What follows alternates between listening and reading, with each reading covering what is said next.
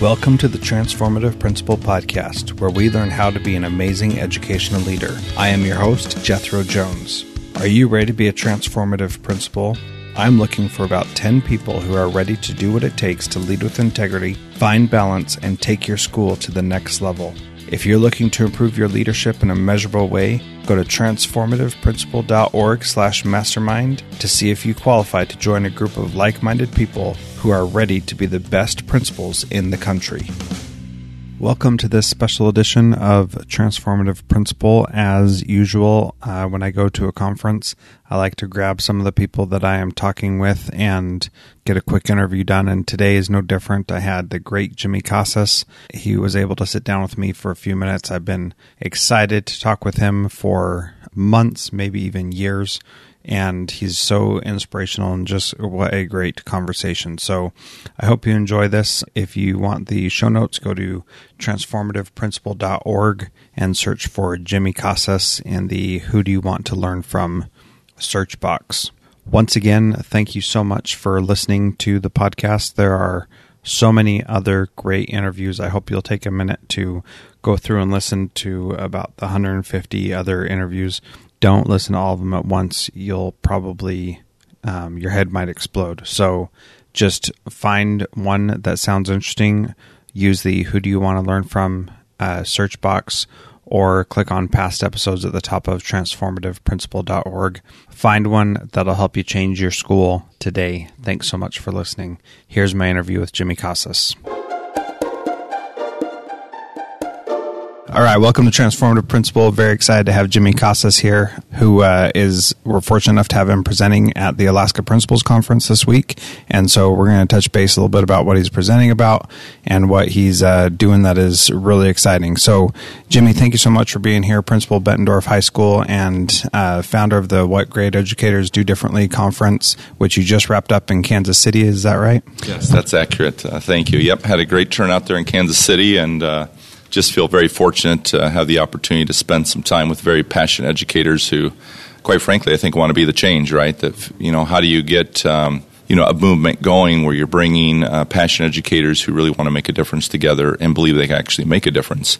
And one of the things we talk about there is, you know, here's your opportunity this weekend because the conferences are usually on Friday and Saturday, is to really come together with like-minded people who are as passionate as you are who aspire to inspire others and aren't afraid to share their greatness with others. And so it's just, uh, once again, our, it was our third conference, and I just feel very, very blessed that it was very successful. Cool. Well, it's a conference that I've wanted to go to, haven't been able to yet, and uh, thankfully you told me earlier that you are planning more conferences, so I'm looking forward to that. When you come out and you speak to these different groups, because you do this frequently enough that it's you're talking to a lot of people, what is it that you're really trying to help people understand that they can't get from somebody who's there? What is bringing someone else in to talk about stuff? How does that help the the people you're talking to? Well, I think a couple things. I think what I you know I try to do is, and hopefully that resonates with with others is. Number one is I do still think it's a really isolated profession, and for many reasons, right? My experience has shown to me that we're always evolving in this role in leadership, and that you know none of us have it figured out.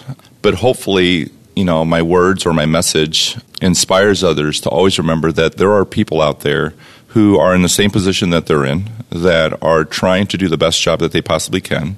But the reality is this leadership is really hard.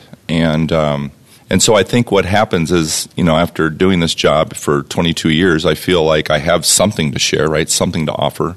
And so it's really important to me that us in this profession, in terms of leadership of schools, whether you're in a classroom or whether you're in uh, a school or you're in a district leadership role, is that we have a responsibility to give back to our profession, to help others, to grow our profession.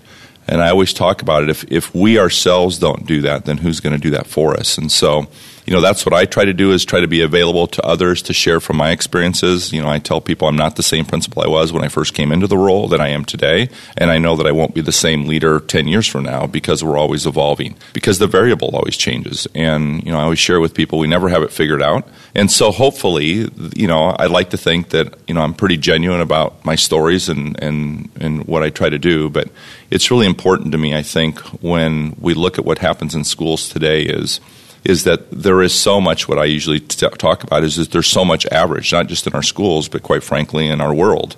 And yet there's also so much greatness. So, how do you take all those pockets of excellence that are everywhere? And how do you begin to create a network of excellence? How do you take that then to a system of excellence? And if we don't believe we can do that, then I'm not sure what we're doing here, right? You know, you have to have a mindset that you actually truly, truly believe that you can make a difference. Because if not, then I'm not sure how we could ever continue to do this job because I think we become disingenuous. I think we become fake. And I think people figure that out pretty quickly. And so, anyway, so hopefully, you know, people feel that they can. Um, you know, as I say, we're trying to always collect more dots so we can connect people, and that's what I love about this work is going around the country trying to connect great educators with other great educators, so we can continue to move the needle in this profession. Yeah. So one of the things that you said is that leadership is is a lonely profession. Can you talk about why you think it's lonely and why we whether we make it lonely or if that's something that is just a part of the part of the issue of being a leader? I think part of leadership, anytime uh, you make the decision that you want to go into that role of whatever that leadership role is, I think a couple things happen right away. I think number one is you become immediately vulnerable. I think you're in a position now that your decisions are going to impact others. And when you begin to make decisions, then unfortunately sometimes those decisions do not align with other people's ideas or thoughts or feelings or whatever happens to be the case. And so I think there's that immediacy of what happens when you step into that role that I always tell people, you know, all of a sudden you become a they, right? And what is the they? And we create the theys, right? And that's part of culture and and you know, I tell people that you know, when you we use the word they, that's kind of a culture killer to me because usually it doesn't come with a positive connotation. And so, but it is isolating for many reasons because I think at the end of the day, you are still ultimately responsible, or at least feel ultimately responsible for whatever is happening in your organization, whether it be a school or a business, your home, or wherever that is. Is I think people who take their job really seriously want really good things to happen for others. And so when you give your life to leadership, you give your life to service.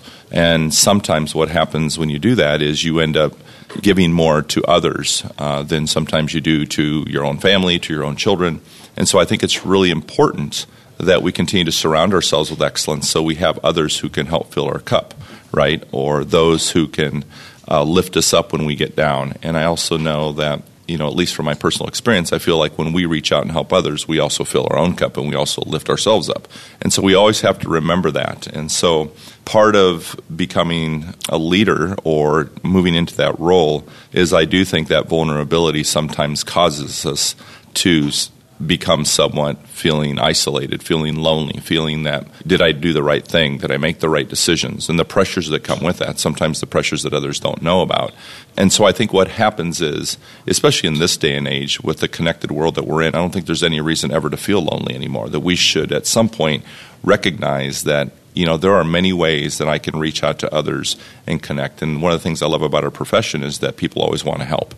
I think it's a very genuine profession.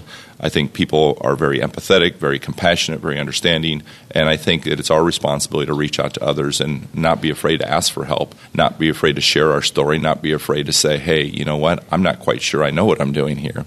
Uh, but again, that's that vulnerability piece because most people in leadership roles have a lot of pride and want to do a good job. Yeah, and and that pride can be a driver to get us to that position, but it then can be something that holds us back from asking for help, you know. And so I've seen in my own experience that the drive that's taken me to where I am has been beneficial to get me there, but now that I'm there, when I don't know what to do, then it's sometimes difficult for me to ask others for help. My real problem though is that I don't know what I need help with exactly. And so being able to actually define the problem enough so that I'm not like unloading on somebody about all these personnel issues or kid problems or whatever the issues are, how do you define a problem in a way that you can actually ask for help clearly and confidentially without exposing somebody else's things that you shouldn't be exposing about them? Well, I think one of the things is I think you make a good point. I think one of the things we ultimately do, or I should say immediately do, is we feel that we have to figure it out all by ourselves, and, and we don't have to do that. Which is why I think it's so important uh, that number one, is leaders, that we take time first to invest in others. And I think by investing in others, to me, it's the first step to building capacity, right? because I do know, you know, when I first started, I'd share with people all the time that when I first started, I honestly thought I could do it all by myself, right? You know, I'm young, I'm energetic, I'm passionate, I've got a drive, I've got a, you know, I know where I want to go, I've got goals, and I'm, you know, I've in my mind at that time. But again, it's just that immaturity, it's that inexperience, That's that it's the um, inability to even understand what the role is really going to ultimately mean, right? It's just you're just naive, and so. But it came from a good place. I mean, it came with good intentions because I really felt like I could make a difference. I want to make a difference, and so that energy. But after a while, what you figure out is, look, you know, that I was able to do it for, by myself. Yeah, for a very short amount of time, wasn't as successful as I could have been. Certainly wasn't as effective. So what you learn eventually over time, because you mature into the role and you grow into the role, is you figure out, hey, there are other ways I could do this that would be much more effective.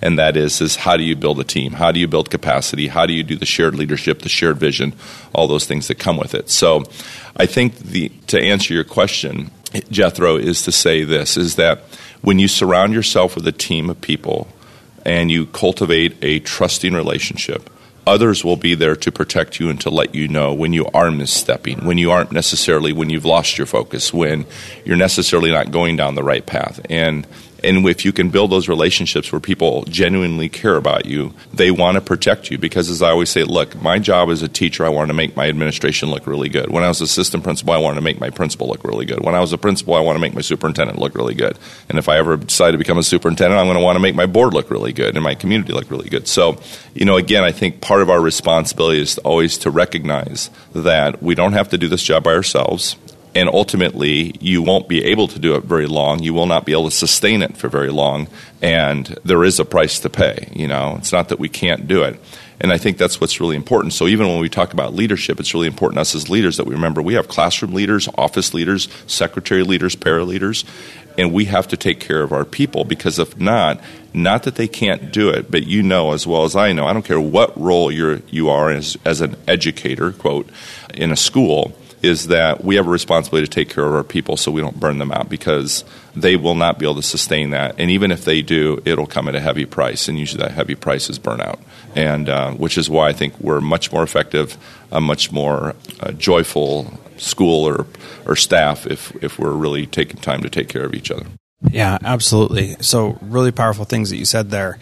One of the things I want to talk a little bit more about is why is it so important to make your the person above you look good, and why why does that matter so much? And talk about just talk about that. Yeah, and I'm not sure it comes with, with that intentional, but I guess what I mean by that is this. Look, we know what our responsibility is. We know what our duty is. We know what our obligation is. Most people who go into education go into it, I believe, for the right reasons, and that is they truly want to serve others. They want to make a difference.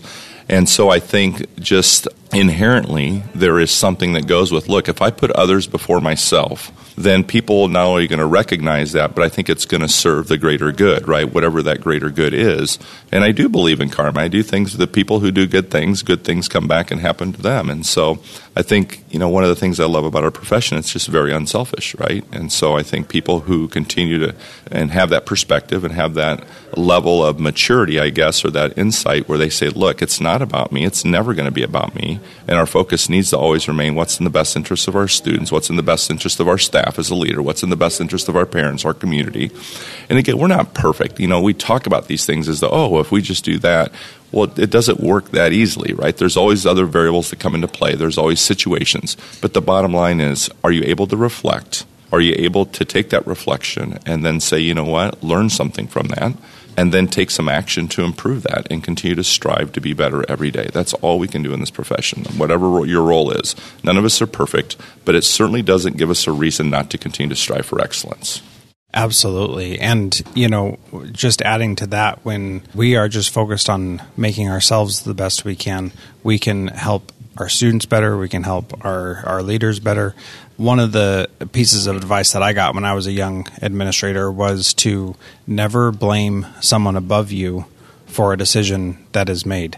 And no matter what it is, you're the leader that they're talking to, you own it and it's your decision. And and that kind of goes along with what you were just saying that, you know, we got to support each other, can't be isolated and then we got to help, you know, share the load because it is it certainly is a lonely profession. It's funny you say that because you know, one of the things I see sometimes, and I work with young leaders, and I used to do the same thing, is, you know, there might be a mandate that comes down from central office. There might be a mandate that comes down from your super. Never done that and that we're perfect. And sometimes maybe you need to make a decision to say, look, I need to take another route on this, but that's certainly not where we want to start. And so I think that's one thing that was a strength of mine always is that I could always go before a faculty and say, hey, look, here's what we need to do. Here's why we need to do it. And, you know, people would say, where's this coming from? Who's making us do this? And I'll say, you know, my job was always to redirect them and say, look, regardless of where it's coming from, we know the work that needs to be done. So let's figure how we're going to make this happen, how we can get through this, and how we can work it, and yet how we can do it in a way that's still positive, that makes a great impact.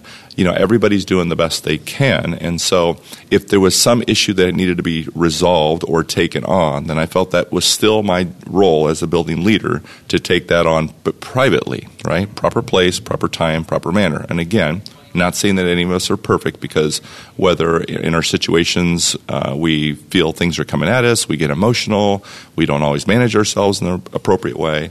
You know, I just share with someone in the next room here, look, you know, who has tell me something that they have done. I just said, look, just remember your personal excellence starts over again today.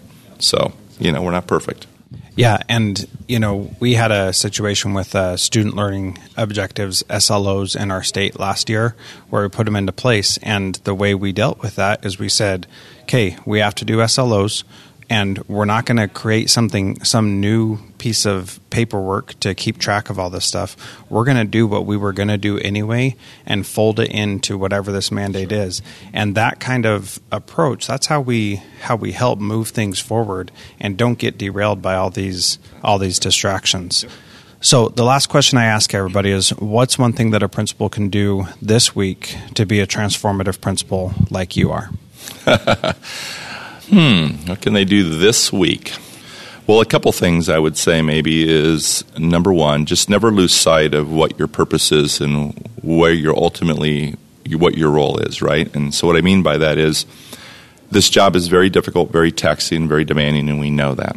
So, what I've always shared with people in order to refresh ourselves and remind ourselves why we do what we do is make sure you're spending time with kids. Make sure you're taking time to talk to kids making sure you're taking time to engage everyone in conversation, right? Whether that's a student, whether that's a staff member, whoever it is, and recognize that everybody has a story and that it's our responsibility to know those stories, right? Which is why the relationship piece is so important because I still believe that everything starts there, right? The relationship piece is the most important piece in terms of how we move organizations because at the end of the day, it really comes down to do people truly believe that you care about them? Do people truly believe that you treat them fairly?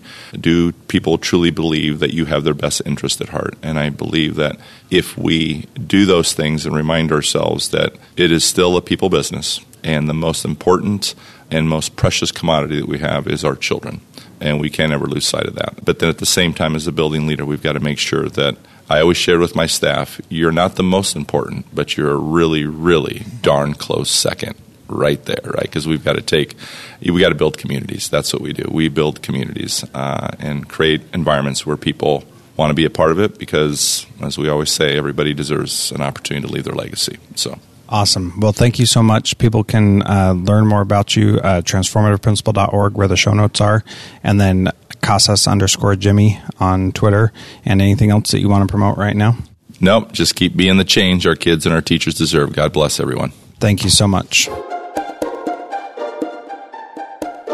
That was a great interview with Jimmy Casas. I hope you enjoy that. He did tell me afterward he is not the principal of Bettendorf High School anymore. I didn't know that. Sorry about that. Totally missed the ball, and hopefully he'll forgive me. But anyway, great interview super inspiring. He did a great job presenting at our conference and really getting everybody amped up and excited to be there. So grateful for him to come all the way out to Alaska and what a cool experience. From what I heard from people, that was the best principals conference that they've had in a long time. And cool thing is, it was the 50th anniversary of the principals conference. So really cool for that to be a powerful moment for us in the state of Alaska please, uh, if you don't mind, take a minute to rate this podcast in iTunes. leave a review. Uh, make sure that uh, other people know about it so that we can help spread the word. And thank you to everybody who's been listening for so long. It really means a lot to me. And have a great day. Transformative Principal is a proud member of the Education Podcast Network. Podcasts for educators by educators. Visit edupodcastnetwork.com for more great podcasts.